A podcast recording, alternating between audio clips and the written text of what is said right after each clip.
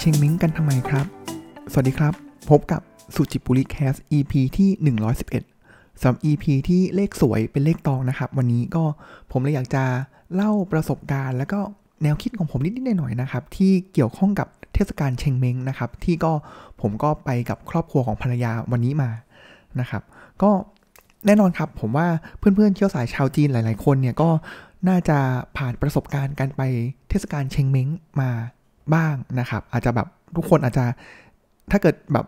เข้มข้นหน่อยนะครับ ก็ไปทุกปีนะครับ แล้วก็ไปหลายๆ อาจจะแบบไปทั้งฝั่งพ่อด้วยฝั่งแม่ด้วยนะครับ แต่ว่าอย่างของผมเนี่ยก็จะค่อนข้างจางลงนะครับ ก็จะอาจจะไปปีเว้นปีบ้างนะครับ หรือว่าไปก็สลับสลับแล้วแต่โอกาสแล้วก็แล้วแต่เวลานะครับเทศกาลเชงเม้งเนี่ยครับก็เหมือนเป็นเทศกาลนะครับที่ลูกหลานชาวจีนนะครับ ก็จะมีการรวมตัวกันแล้วก็ ไปไหว้บรรพบุรุษนะครับ แล้วก็ผมว่าช่วงปีนี้ก็เริ่มกลับมาดีขึ้นนะครับ เพราะว่าอย่าง2อสปีที่แล้วเนี่ยจะมีช่วงโควิดระบาดนะครับ ผมจำได้ว่าบางสุสานเนี่ยเขาก็ปิดไม่ให้เข้าไปไหว้บรรพบุรุษกันเลยทีเดียวนะครับ เพราะฉะนั้นอันนี้ก็จะเริ่มกลับมาเป็นปกติมากขึ้นแล้วนะครับเล่าภาพจำอย่างนี้ก่อนดีกว่าครับว่าน่าจะเหมือนกันนะครับว่าเทศกาลเชงเม้งเนี่ย เราไปทำอะไรบ้างนะครับ แล้วก็เกิดคำถามสำหรับผมเลยนะครับว่าเฮ้ยทำไมเทศกาลเชงเม้งเนี่ยต้องเกิดขึ้นช่วงปกติก็จะเกิดช่วงมีนาถึงเมษานะครับ ซึ่งในบ้านเราเนี่ยโอ้โห ร้อนมากนะครับ แล้วก็เดินทางเนี่ยก็คือส่วนใหญ่ก็จะไปแบบ ตามเขานะครับเพราะส่วนใหญ่ที่ก็จะเป็นที่เขาเพราะชาวจีนเนี่ยเขาพอลาตั้งฮวงซุยเนี่ยเขาก็จะมีเรื่องของเขาด้วยนะครับว่าเออถ้าเกิด location ดีฮวงซุยดีฮวงจุ้ยดีนะครับด้านหลังเป็นภูเขานะครับแล้วเขาจะมีเกร็ดเล็กเกร็ดน้อยต่างๆ ในการที่จะเลือกฮวงซุยนะครับผมก็ได้รับทราบเกร็ดเล็กเกร็ดน้อยของการเลือกฮวงซุยมานะครับว่าการเลือกถ้าเกิดสมมติว่าเสียชีวิตคนเราเสียชีวิตไปเนี่ยครับถ้าเกิดเผา ก็จบไปนะครับ แต่ว่าถ้าเกิดเลือกที่จะไปอยู่ในสุสานฝังในสุสานฮวงซุยอย่างเงี้ย การที่ฮวงซุย location ของฮวงซุยหรือว่าการจัดมุมต่างๆเนี่ยครับมันมีผลต่อลูกหลานนะครับโอ้ผมก็เพิ่งรู้เหมือนกันนะครับบางที่เนี่ยโอ้โหถ้าเกิดจัดฮวงซุยไม่ดีเนี่ยลูกหลานนี่คือแบบแย่เลยนะครับ ถ้าเกิดจัดดีเนี่ยก็จะดี ดีเนี่ยมันก็จะมี condition ว่าดีต่อลูกคนไหนอีกนะครับ เพราะฉะนั้นมันก็ต้องมีแบบโอ้โห หลายศาสตร์เลยนะครับ ที่จะมาประกอบกันเพื่อให้สุดท้ายแล้วเนี่ยดีกับลูกหลานทุกๆคนนะครับอ่าส่วนใหญ่แล้วเนี่ยพอเราสถานที่ที่มีสุสานเหล่านี้เนี่ยครับก็สำหรับผมนะอาจจะมีของคนอื่นอาจจะมีไปไกลมากกว่านี้นะครับผมส่วนใหญ่ผมก็จะวนอยู่ 3-4 จังหวัดเนี่ยครับก็คือสระบุรีนะครับหรือว่าที่ชนบุรีนะครับแล้วก็ที่ราชบุรีนะครับก็แล้วก็จะเป็นที่ที่โอ้โห ช่วงมีนาเมษานี่กำลังพีคเลยนะครับ แล้วช่วงนี้นี่ก็ อ่าดีที่ฝุ่นควันน้อยลงหน่อยนะครับ แต่ว่าอาจจะเป็นฝุ่นควันที่มาจากประทัดมาจากการเผากระดาษแทนนะครับ ภาพจำอย่างนี้ดีกว่าเล่านิดนึงผมว่าเรามาทวนความจำนิดนึงนะครับ เหมือนปกติแล้วเนี่ยเราก็จะเหมือนนัดรวมจุดรวมญาติกันนะครับ สักที่หนึ่งนะครับ แล้วเราก็พอเรารวมตัวญาติครบแล้วอาจจะมากันหลายคันนะครับ หรือบางครั้งก็เหมารถตู้ไปคันเดียวด้วยกันนะครับ แล้วก็ไปรวมตัวกันนะครับ แล้วก็เข้าไปมุ่งหน้าไปไหว้ที่ก่อนที่เข้าสุสานเนี่ย มันก็จะมีศาลเจ้าตั้งอยู่นะครับ แล้วก็จะไปไหว้เทพเจ้าที่ที่ศาลก่อนนะครับ แล้วที่ตรงนั้นเนี่ยก็มักจะมีของของแบบมาขายมากมาย ไม่ว่าจะเป็นถั่วข้าวเกี๊ยบทอดนะครับ ผมว่าอันนี้น่าจะเป็นความทรงจำที่ใกล้เคียงกันนะครับ แล้วพอเราไหว้เสร็จปุ๊บลำดับต่อไปก็คือว่าเราก็จะขับรถของเราเนี่ยเข้าไปในสุสานนะครับห่วงซุยนะครับ แล้วทางเนี่ยโอ้โห ก็ฝุ่นตลบเลยนะครับก็จะเป็นถนนลูกลังที่ฝุ่นตลบลงรถมานี่ก็โอ้โหเหมือนแบบปะแป้งเลยนะครับ แล้วก็พอลงรถเสร็จเนี่ยบางที่เนี่ยมันลึกนะครับ มันต้องแบบเหมือนเป็นซอยนะครับ ก็แออัดนิดนึงนะครับ ตามแต่ว่าห่วงซุยที่ตั้งของบรรพบุรุษเราเนี่ยจะอยู่ในแบบอาจจะเป็นสลัมนิดนึงนะครับ แออัดหน่อยหรือว่าอาจจะแบบโอ้โหเป็นบ้านเดี่ยวนะครับที่ เอกเทศออกไปนะครับเพราะฉะนั้นถ้าเกิดอยู่ในกลุ่มที่แออัดหน่อยเนี่ยก็คือเขาก็จะไปจอดถนนเมนเนาะเสร็จแล้วก็ผู้ใหญ่เนี่ยผมว่าน่าทึ่งนะน่าทึ่ง คือเขาจะจำได้นะครับว่าเฮ้ยไปที่ซอยนี้ แล้วเดินเข้าไปที่เท่าไหร่นะครับแล้วส่วนใหญ่แล้วเนี่ยจะเป็นอักษรภาษาจีนนะครับ แล้วก็ผมว่าดูยากนะสำหรับผมนี่ถ้าเกิดเป็นเจนผมที่ต้องมาเป็นคนนำทางนี่คือต้อง Google Map แล้วก็ปักหมุดสถานเดียวเลยนะครับ ไม่สามารถที่จะจำได้อย่างแน่นอนนะครับ แล้วก็คือเเหมือนกับว่าเขารู้แล้วว่าต้องเดินไปตรงนี้นะครับเขาก็เรียกลูกๆหลานๆนะครับช่วยเอาของลงไปนะครับ ของก็โอ้โห เยอะมากเลยนะครับ อาหารนี่เครื่องเส้นมากมายนะครับ แล้วก็จัดของนะครับ เอาของไปจัดของเด็กๆเนี่ยก็จะเป็นความสนุกของเด็กๆนะครับ ไม่รู้หรอกว่าเป็นอะไรนะ แต่ว่าสิ่งที่สนุกเลยตอนเด็ก ๆ เลยก็คือ ปกติแล้วฮวงซุยเนี่ยก่อนที่จะไปเนี่ยเขาก็จะมีการปูหญ้ามาก่อนใช่ไหมครับแล้วก็เคี้ยวเลยนะครับแล้วก็จะแบบเฮ้ยอ่าของเรานี่หญ้าสวย ด้านตรงข้ามอ้าวโอ้กลายเป็นแต่ลูกรังมีแต่ดินนะครับอ่าแล้วก็จะมีแบบกลายเป็นบ้านของเราสวยนะครับอ่านะครับแล้วเราก็ความสนุกของเราก็คือเอาดอกไม้ดอกดาวเรือง เกล็ดกากเพชรต่างๆเนี่ยไปโรยตกแต่งเอากระดาษไปตกแต่งบางครั้งก็แต่งเป็นตัวอักษรต่างๆนะครับก็จะเป็นภาพจำในวัยเด็กที่ ก็สนุกสนุกพอโตขึ้นมาก็อ่าเอาไป รุ่นเด็กกว่าก็จัดการทำนะครับ แล้วก็นั่งหลบแดดไปนะครับ แล้วก็มีการจุดประทัดนะครับบางประทัดเนี่ยบางครั้งโอ้โหเป็นพันนัดแล้วแบบ อืม ก็เขาก็มีทริคอยู่อ่าเขาบอกมีวัตถุประสงค์อยู่เหมือนกันนะครับ ก็คือเหมือนเป็นการจุดประทัดเพื่อเรียกญาติผู้ใหญ่มานะครับ แต่ว่าพอภาพจำหนึ่งที่ผมนึกขึ้นได้เนี่ยก็คือในเดี่ยว 13 ของพี่โนตอุดมนะครับ ว่าเออจริง ๆแล้วเนี่ยเอ๊ะอาหารของเราเนี่ยที่เราจุดประทัดเนี่ยจริง ๆ แล้วญาติของเรา หรือบรรพบุรุษเราเนี่ยอาจจะไปกินเหลาอยู่ที่อื่นหรือเปล่านะครับ หรือว่ามีเขาจะชวนเพื่อนมาหรือเปล่าอ่าอันนี้ก็เป็นมุมตลกตลกนะครับจากเดียว 13นะครับแล้วก็มีการจุดประทัดเสร็จเราก็ไหว้นะครับแล้วก็มีการเผากระดาษนะครับ ผมก็จะเป็นมือเผากระดาษตั้งแต่เด็กยันปัจจุบันนี้นะครับ แล้วก็มีการแล้วสุดท้ายก็เก็บของลาของไหว้ต่างๆนะครับ ถ่ายรูปแต่ยังไม่จบครับ เพราะว่าปกติแล้วเนี่ยพอเราไปเชียงเม้งเนี่ยเราไม่ได้ไปแค่ญาติคนเดียวนะครับ หลายที่หลายครั้งเลยเนี่ย ถ้าดีหน่อยนะครับ ก็คืออยู่ในสุสานเดียวกันแหละ แล้วเราก็ต้องย้ายไปอีกที่หนึ่ง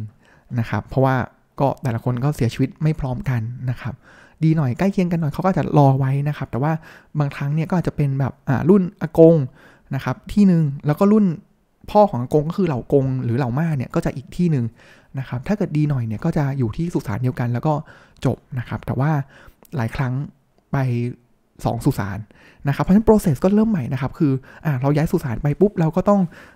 ไปไหว้ศาลเจ้าก่อนนะครับ แล้วเราก็ค่อยไปไหว้ที่ห่วงสุยของบรรพบุรุษของเรานะครับ เสร็จแล้วเนี่ยก็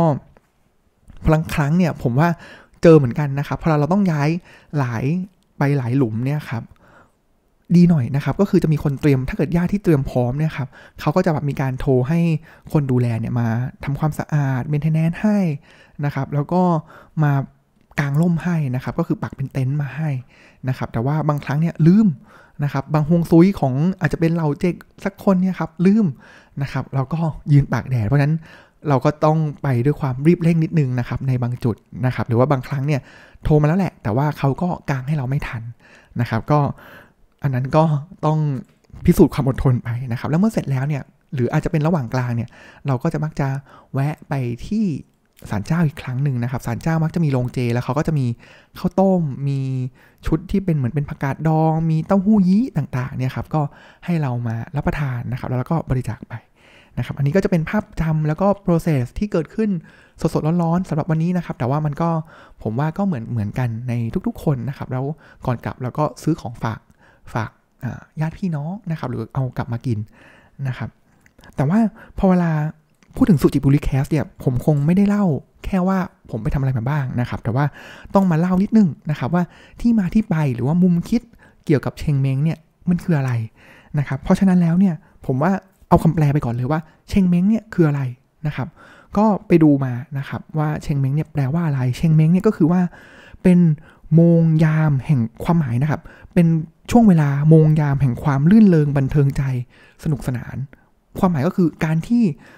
ญาติญาติเนี่ยได้มารวมตัวกัน พบปะหน้าแบบพบเจอกันพูดคุยกัน เล่าเรื่องต่างๆ อัปเดตชีวิตกันเนี่ย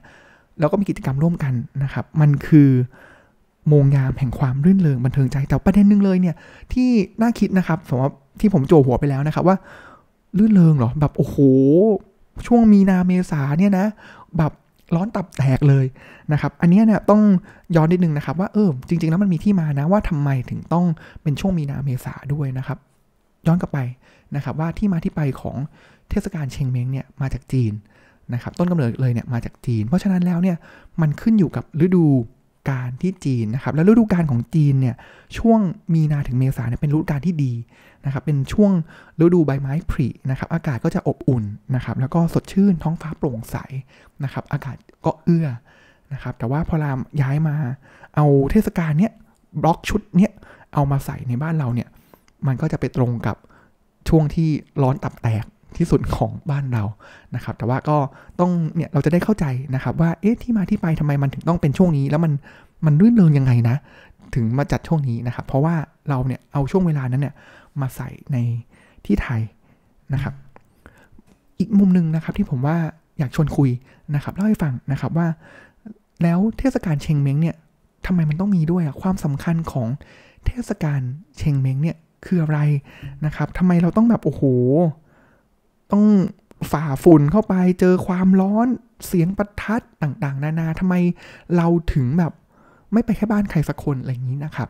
ก็ผมว่า มีสองประเด็นนะครับที่อยากจะพูดคุยนะครับ อันแรกเลยเนี่ยผมว่าการที่มีเทศกาลเทศกาลหนึ่งขึ้นมาเลยเนี่ยครับแล้วเป็นเทศกาลที่ทุกคนเนี่ยต้องควรจะต้องมานะครับ หรือแบบผมว่าถ้าเกิดเป็นจีนเนี่ยเดี๋ยวผมจะพูดต่อในข้อที่ 2 นะครับ แต่ว่าประเด็นเลยคือมันเหมือนต้องต้องมานะครับ แล้วก็การที่เราได้ครอบคนในครอบครัวเนี่ยได้มานะครับ มัน มันทำให้คนได้มาเจอกันนะครับ เพราะฉะนั้นลักษณะของคนจีนเนี่ยจะเป็นครอบครัวใหญ่นะครับ เพราะฉะนั้นการที่คนจีนเนี่ยพอละอะมีต้นตระกูลใช่ไหมครับ แล้วเขาก็ไม่ได้อยู่ที่เดียวนะครับ เขาก็กระจายไปตามที่ต่างๆ แล้วจีนเนี่ยจะกว้างใหญ่มากนะครับ หรือบางที่เนี่ยจีนก็จะออกแบบอพยพออกไปเป็นจีนพ้นทะเลบ้างนะครับ แล้วอย่างเช่นเลยจีนพ้นทะเลเหมือนกันนะครับ อย่างอ่าของผมเนี่ย อากงอาม่าผมฝั่งคุณแม่นะครับ ก็มาจากจีนรุ่นรุ่นเหล่ากงนะครับ ก็คือรุ่นทวดเนี่ยมานะครับ แล้วเขาก็มาตั้งลูกลากที่บ้านแผวนะครับ แล้วก็กระจายนะครับ คนก็ยังมีคนที่อยู่บ้านแผวนะครับ มีคนนึงไปอยู่กรุงเทพไปลบบุรีสระบุรีนะครับ เพราะมันมีงานเทศกาลสำคัญหนึ่งเนี่ย มันเลยทำให้ครอบครัวเนี่ยได้มาเจอกันนะครับ แล้วก็ตอบโจทย์ความเป็นรวมตัวของครอบครัวใหญ่ นะครับแล้วมันไม่ใช่แค่ไปเจองานนะครับ เพราะว่าการที่เราจะไปเตรียมงานไปเทศกาลเชงเม้งวันวันนั้นได้เนี่ยมันต้องมีการเตรียมงานก่อนล่วงหน้านะครับว่าใครจะซื้ออะไรมันทำให้ครอบครัวเนี่ยได้พูดคุยกันนะครับเพราะฉะนั้นอันนี้แหละมันเป็นสิ่งที่มันเหมือนเป็นกิมมิคนะครับต่อเนื่องมาเป็นข้อที่ 2 เลยนะครับว่ามันเป็นกิมมิคมันเป็นสัญลักษณ์ มันเป็นพิธีกรรมอย่างหนึ่งนะครับที่สำคัญของคนจีนมากนะครับ ก็คือ การไปไหว้สักการะบรรพบุรุษเนี่ยมันเป็นพิธีกรรมและสัญลักษณ์ของความกตัญญูนะครับความกตัญญูเนี่ยผมว่ามันคือหัวใจเลยนะครับ มันคือพื้นฐานการใช้ชีวิตของคนจีนนะครับ ตามแนวคำสอนของลัทธิของจื่อนะครับแล้วผมว่าคนจีนเนี่ยถึงแม้ว่าจะไม่ได้มีศาสนาแบบแบบเป็นศาสนาเพราะเขาเป็นคอมมิวนิสต์นะครับ แต่ว่าแนวคิดต่างๆนะครับ เรื่องของเขาเรียกว่าศีลธรรมต่างๆ ของเขาเนี่ยครับ มัน มาจากลัทธิขงจือแล้วขงจือเนี่ยนะครับ หรือบางที่ก็เรียกขงจื้อนะครับ ก็คือเขาให้ความสำคัญกับความกระตัญญูเป็นอย่างมากนะครับ ผมว่า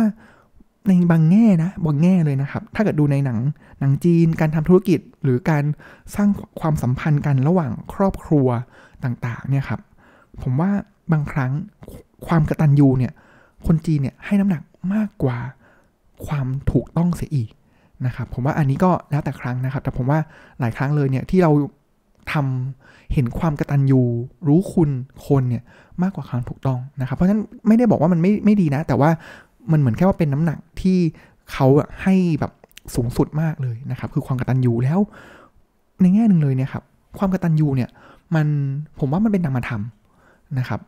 พอเรามันเป็นนามธรรมแล้วเนี่ยบางครั้งเนี่ยมันต้องการสิ่งที่เป็นสัญลักษณ์ หรือเป็นสิ่งที่ จับต้องได้นะครับเพราะฉะนั้นการที่มีเทศกาลเชงเม้งเนี่ยมันก็เลยเหมือนเป็นสัญลักษณ์อย่างหนึ่งที่ทำให้ความกตัญญูเนี่ยมันจับต้องได้แล้วความกตัญญูที่มันเข้มแข็งอยู่แล้ว เพราะฉะนั้นมันเลยถูกถ่ายทอดมายังเทศกาลเชงเม้งที่ผมว่าหลายครอบครัวคนจีนนี่ถ้าเกิดเป็นครอบครัวที่เคร่งมากเนี่ย ผมว่ามันเหมือนเป็น checklist เลยนะครับว่า ถ้าจัดเชงเม้งวันนี้ ถ้าเป็นวันธรรมดา โอ้โห บางคนนี่คือแบบลูกหลานที่เรียนอยู่ต้องลาเรียนมาเลย นะครับเพราะฉะนั้นเขาจะให้ความสำคัญกับเทศกาลนี้มากเหมือนเป็น checklist เลยนะครับ ว่าถ้าเกิดใครไม่มาเนี่ยตั้งคำถาม อาจจะโดนแบบตัดออกจากกองมรดกได้นะครับอันนี้พูดเล่นนะครับ เพราะฉะนั้นอันเนี้ยมันเป็นสิ่งสำคัญนะครับ ผมอยากจะยกตัวอย่างเปรียบเทียบนะครับว่าพอเรามันมีสิ่งที่เป็นนามธรรมอย่างเช่น ความกตัญญูเราต้องมีสิ่งที่จับต้องได้ หรือเป็นรูปธรรมเป็นสัญลักษณ์เนี่ยมาควบคู่กันนะครับ ผมยกตัวอย่างนะครับ อย่างความรักอย่างเงี้ยเราก็จะมีอะวาเลนไทน์ใช่ไหมครับ มีกุหลาบ นะครับหรือว่าถ้าเกิดความซื่อสัตย์อันนี้เป็นบุคคลนะครับก็คือมันก็นำมาทำเนาะเพราะฉะนั้นคนที่แสดงความซื่อสัตย์ก็เทพเจ้ากวนอู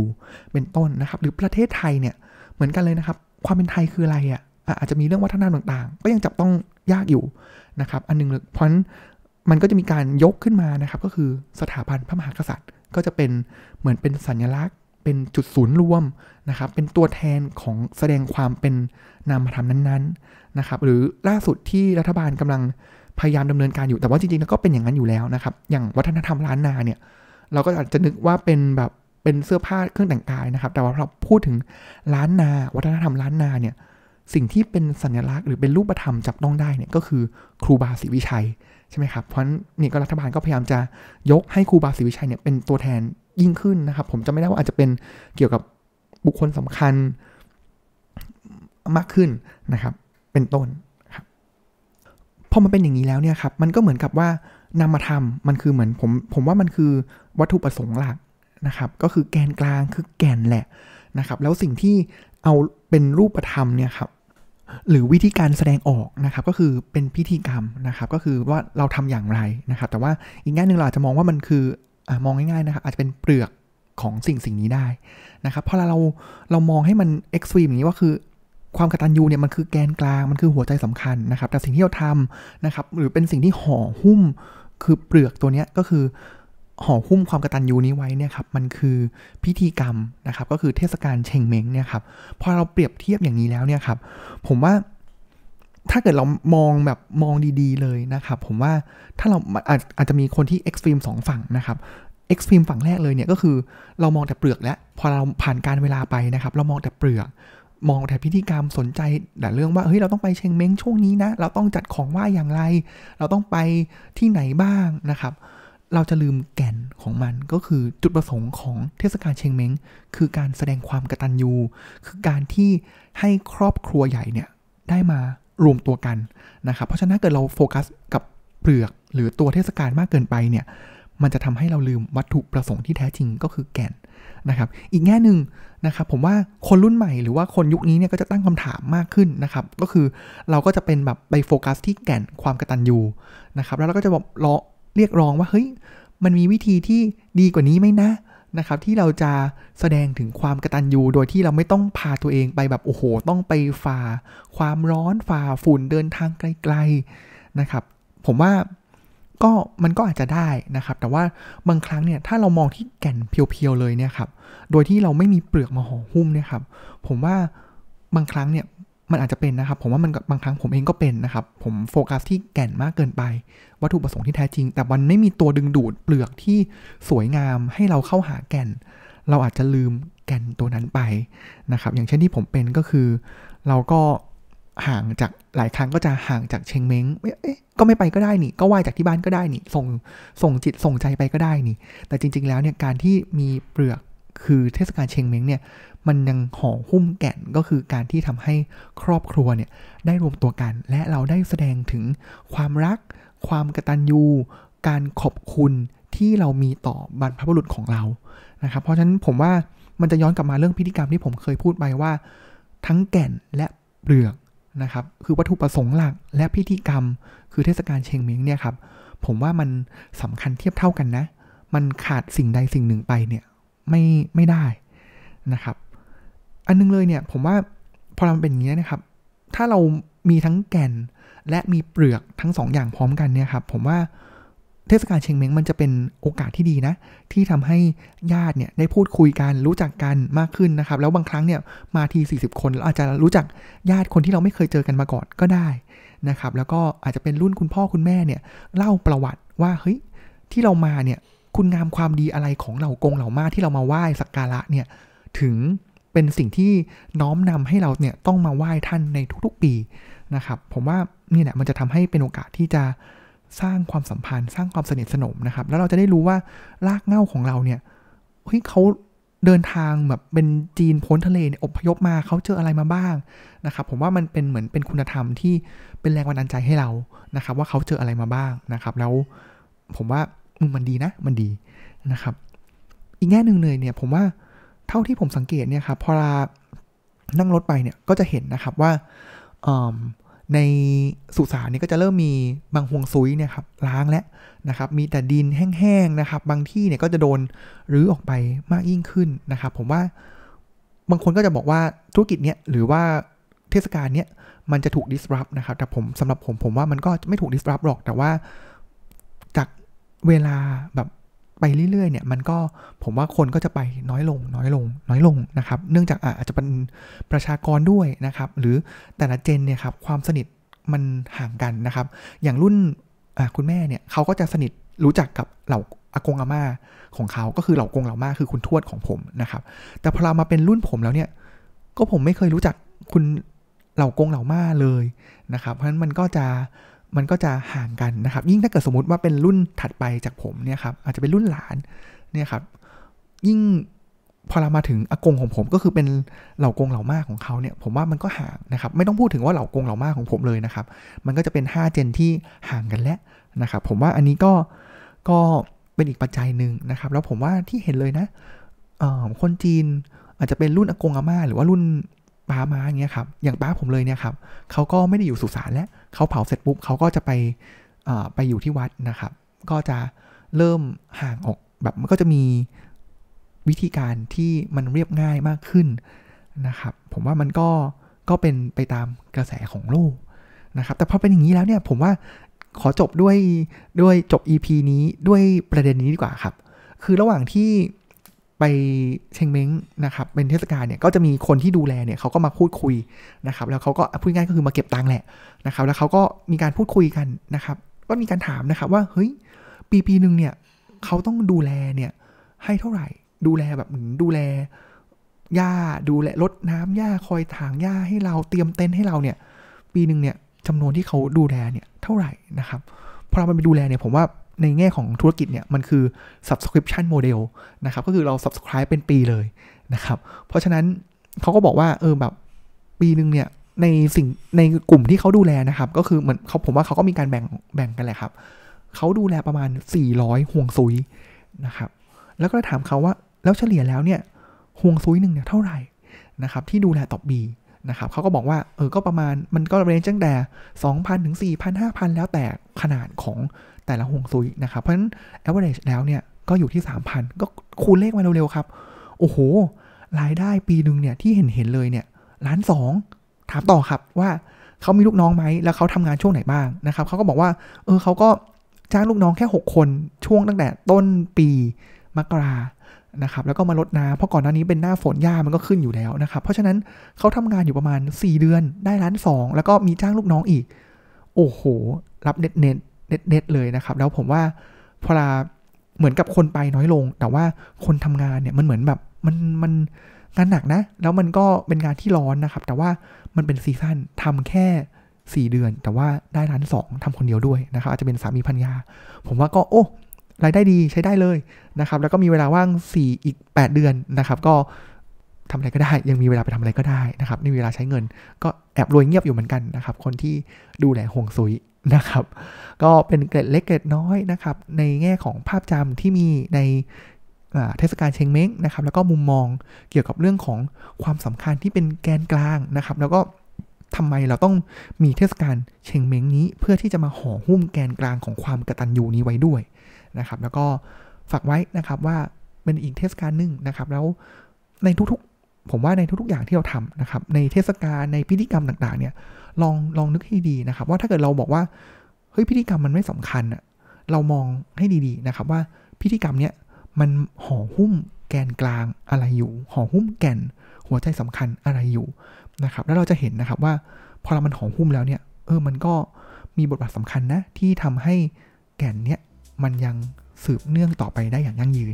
นะครับสำหรับวันนี้ก็ขอบคุณที่ติดตามรับฟังแล้วก็ ขอกล่าวคำว่าสวัสดีครับ